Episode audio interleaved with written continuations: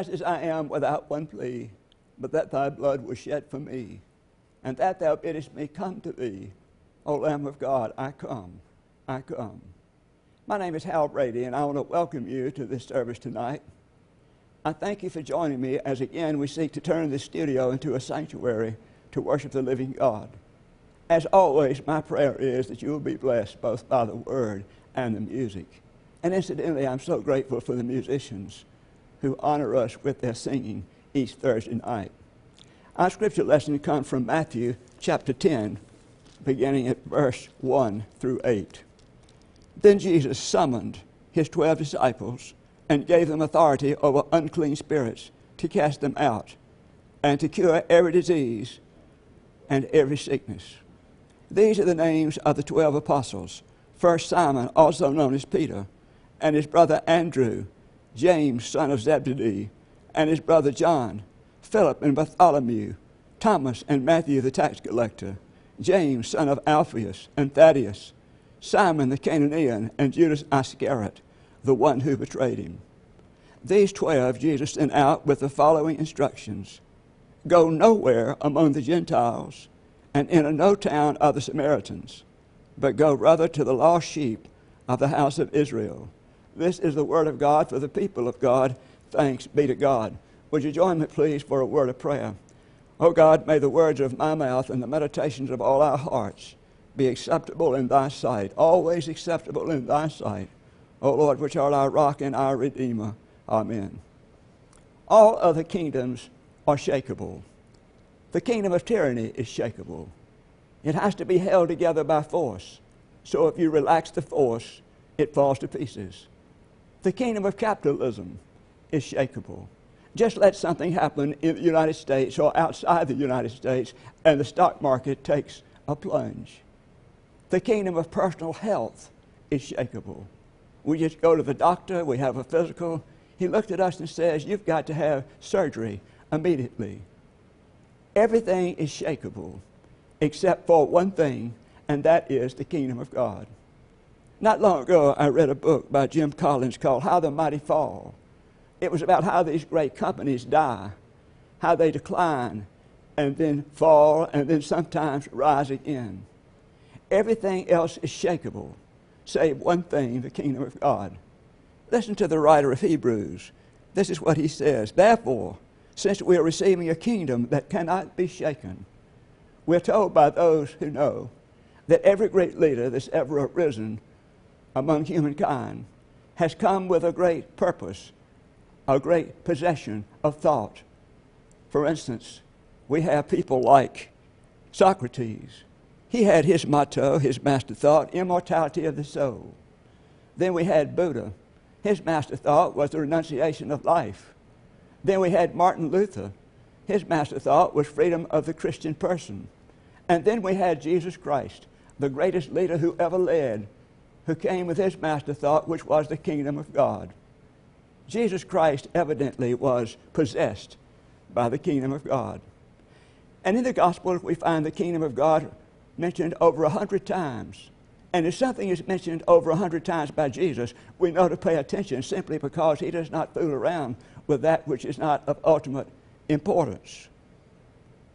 And so, what did he say about it? He said, Seek ye first the kingdom of God and his righteousness, and all these other things, your earthly needs, will be fulfilled. On the other hand, if we seek something else first, then all these other things will be subtracted from our needs, and life will go sour. So here again, the word of Scripture here. In our text, Jesus is calling the disciples. He gives them authority to cast out demons. This is what he says Proclaim the good news. The kingdom of heaven has come near. Heal the sick, raise the dead, cleanse the lepers, and cast out demons. The work of the kingdom is healing. Let me say that again. The work of the kingdom is healing. Listen again to the voice of Jesus in our text. Jesus said to the disciples, Go and heal the sick, raise the dead, cleanse the lepers, and cast out demons. As you can see, the disciples of Jesus were not simply to be confined to words, they were to do something. They were to become involved in the hurts of humankind and become healers. God's people are to be healers in this society. The work of the kingdom is healing. There was a professor at Loyola University who said that anybody who's touched by God will be able to pass three tests. First of all, there's the time test.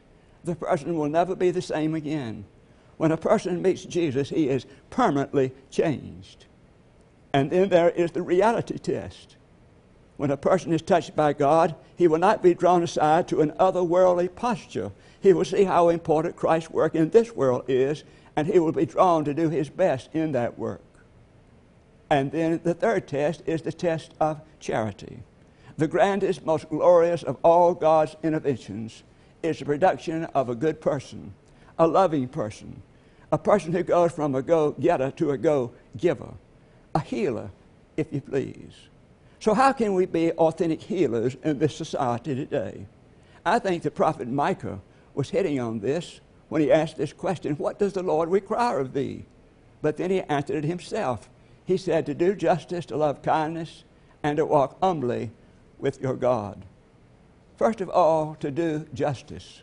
I want you to notice that the emphasis is not on justice, it's on doing justice. Justice is something you do.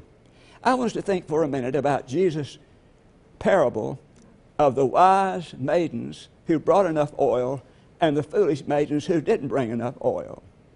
We need to stop thinking about that parable in that way. What we need to start thinking about that parable is that there were ten maidens, ten maidens who didn't have quite enough oil for all of them to make it during the night. So you see, this is not so much a parable about preparing as it is sharing. Sharing. In terms of our being healers, there are a couple of questions we need to ask. One of those questions is this What about those who lack sufficient resources? What about those who lack sufficient resources? Whatever their plight is, it becomes our plight as authentic healers in this society.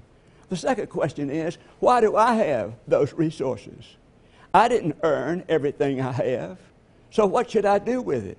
I should share it. I should share it. So, first of all, it's do justice. Secondly, love kindness. Love kindness. Leonard Sweet said he was at a university out in California, and he said he was being taken by the university chaplain, a fellow named Tom Wiles, back to the airport. He said he picked him up in his red Ford Ranger, and he said when he opened the door on the passenger side, he saw these big gashes, big gashes in the door and on the top. And so Sweet asked this chaplain, Tom Wiles, he said, What happened here? And Tom Wiles sort of put his head down and he said, Well, my neighbor's basketball goal fell on it, and it put these dents in it, and they're still there. Well, Sweet said, I'm sorry, it just looks like a great, great car. It's a new car. I smell it. And then Tom Wiles, the chaplain, said, But you know, he doesn't feel any responsibility to fix it. And so Leonard Sweet said, You mean you haven't called your insurance company to tell him to call his insurance company? How are you going to get it fixed? And then this fellow said, Well, it's a long story. He said, My wife and I started thinking about all of this. We even decided we would get a lawyer. But then he said, I suddenly realized what I thought was the most important thing. I thought it would be better to be in right relationship than to own my rights. Because you see, the truck is not going to be around as long as my neighbor. So I want to be in right relationship with him. What did Jesus say? He said, For God so loved the world that he sent his only Son to be in relationship with us. How often do we sacrifice the relationship for our rights? That is a tragic thing in terms of being kind. God wants us to be kind. We are authentic feelers, healers in this society. And after we love kindness, there is also walk humbly. Walk humbly. Walk is the key word here. I want you to think about that. Walk is the key word because it mentions someone's wholesome outlook on life. And it's very much akin to Jesus' call to his disciples, this word walk. Jesus called his disciples to follow him. Jesus did not ask his disciples to believe something about him. Jesus called his disciples to follow him.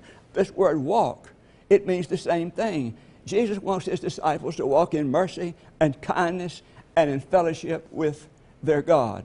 So that's the first thing we need to notice here. And then, secondly, the work of the kingdom is done by ordinary people. Ordinary people. You know, when Jesus chose those 12 disciples, he chose very ordinary people. They didn't have any education to speak of, they didn't have any social standing, they didn't have a whole lot of wisdom, these kind of things that the world would say is so important. They didn't have any of these things. Jesus simply called them to assist him in helping humankind. Now, that was a wild gathering, that group of disciples. I want you to think about them. There was Simon the Zealot. He was interested in nationalism. Then there was Matthew the tax collector. He was the one who was collaborating with the Romans to cheat the people out of money. How could these two people be in the same room? And yet there they were in the same room. And then there was Peter impetuous Peter. So anxious, so full of energy, always saying, Let's go, let's get this done, let's get this done. Then there was John in that same room. He was of the meditative type. He was sitting over there meditating and saying, No, Peter, we don't need to do it. We've got to think about it longer before we do anything. And then there was Andrew. Andrew, who had his faith in a neat package. He had his faith all worked out. There are a lot of people like that, and what they say really is do not disturb. And then there's Thomas fighting to believe anything just to hang on to his faith. How could all of these people be in the same room? They were so very different, drastically different from each other. Well, you know how they were there. They discovered Jesus, or better still, Jesus discovered them. That's why they were there. They were one in Jesus. Someone said of Jesus, Jesus does not seek extraordinary people. Jesus seeks ordinary people to do ordinary things in an extraordinary way. That's what Jesus is doing. He's seeking ordinary people to do ordinary things in an extraordinary way. A man called his minister. He said, I don't know you and you don't know me. He said, But my wife came to your church the other night.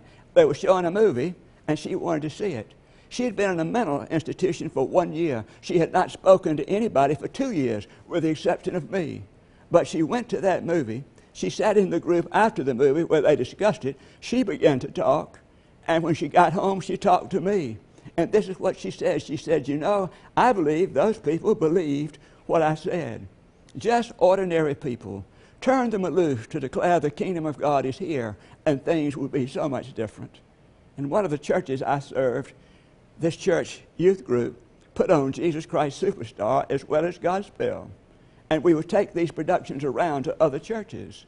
Well, one night, one wild young girl in our group got up before the congregation. She didn't know anybody in there. She did know the youth group. And this is what she said. She said, You know, I wandered away, but the youth group brought me back. Just ordinary people, the power of committed youth, just ordinary people, turn them loose and let the kingdom of God manifest itself.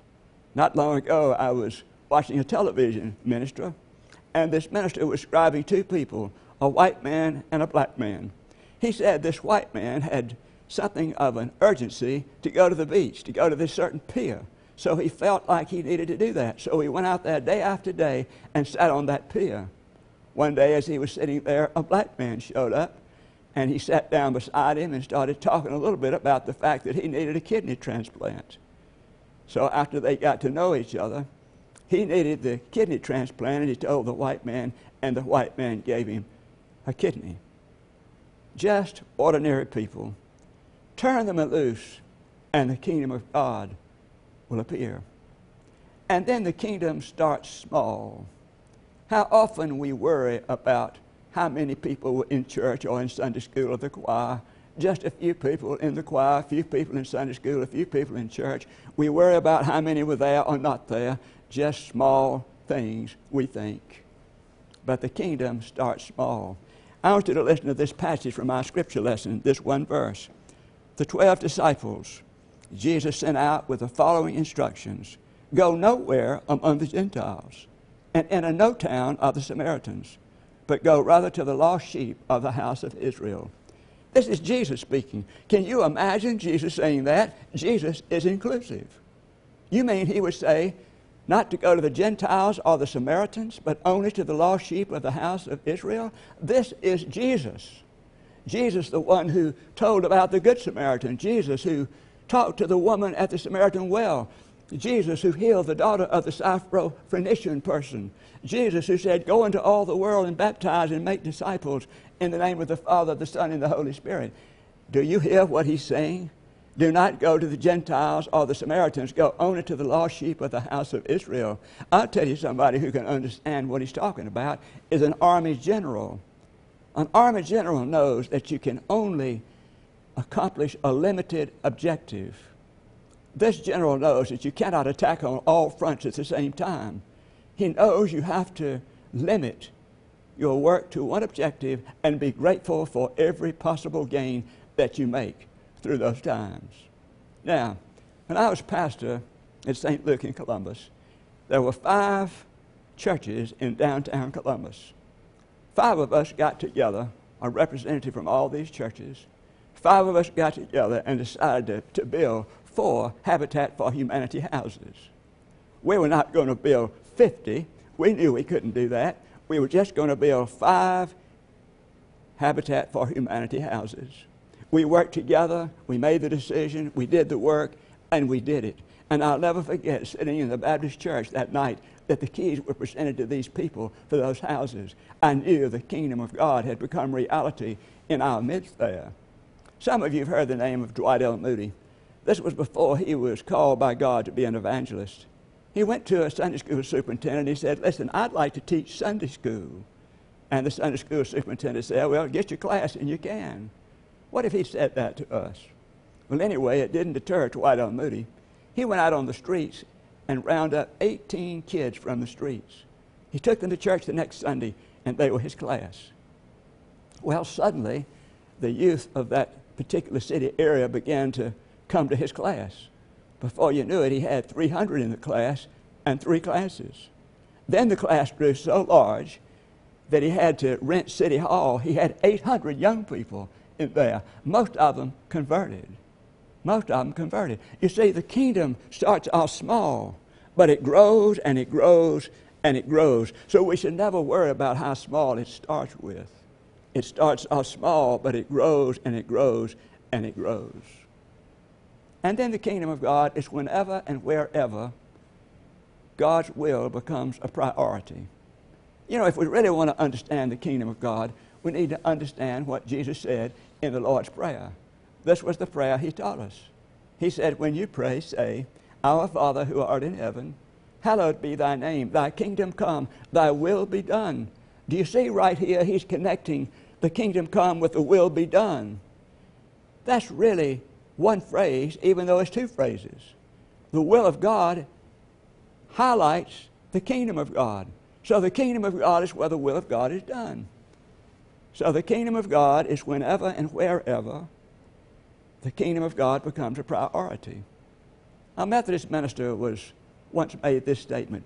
He said, From cover to cover, we understand God's will to be the welfare of humankind. The welfare of humankind. While I agree with that pastor so very much, I want to add one thing. The will of God is also, is also when the betterment of humankind occurs all around the world and in every aspect of this planet's life. So, we could say the kingdom of God is personal. It is personal whenever the kingdom of God and wherever the kingdom of God becomes a priority in an individual's life. The kingdom of God is also social whenever and wherever the kingdom of God becomes a priority in our relationships, whether it's race relationships, international affairs, economics, whatever it is. The kingdom of God is where the will of God is carried out. Now, last Sunday I went to a church, and it was led by the Voices of Hope. This is a choir of prison women, a full choir of prison women. They had guards all around, but nevertheless, these singers were prison women. They did an outstanding job in leading that worship service. They really did. They had beautiful voices and they witnessed to the Word of God and the power of God in their presentations. Here they were talking about the transforming power of God in their lives. Now, they went from everything from uh, any kind of crime you would name to murder. But here they were now lifting up the cause of God through Jesus Christ. Ladies and gentlemen, that is where the kingdom of God is. Shakable, shakable, shakable.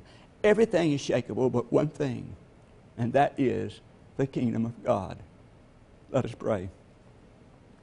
Oh Lord, thank you for this opportunity of being together. I pray that out of this message something has been done that will touch somebody's life and will enable them to become more aware of the kingdom in their own lives. Help us, O oh God, to lift up that kingdom in our social aspect as well. We'll be sure to give you the praise and the glory for all things. Amen. Before I end tonight, I would like to simply to ask you to join me in praying for the world and its needs. We need to pray for the leaders of the world as they deal with these crises all around us, and there are many. Would you join me, please, just for a brief prayer for our leaders? Oh God, we pause again to acknowledge your ownership over all life. We recognize you as the great author, provider, and sustainer of it all. We would ask, oh God, that you would bless the leaders of this nation and of other nations who are committed to peace, that you would bless them and lead them that they may make the right decisions concerning these issues that we face before us in the world today. But help us to remember always that above the fog, confusion, and discord of our time, you are there and help us to trust you in this and all things through Christ our Lord. Amen. Good night.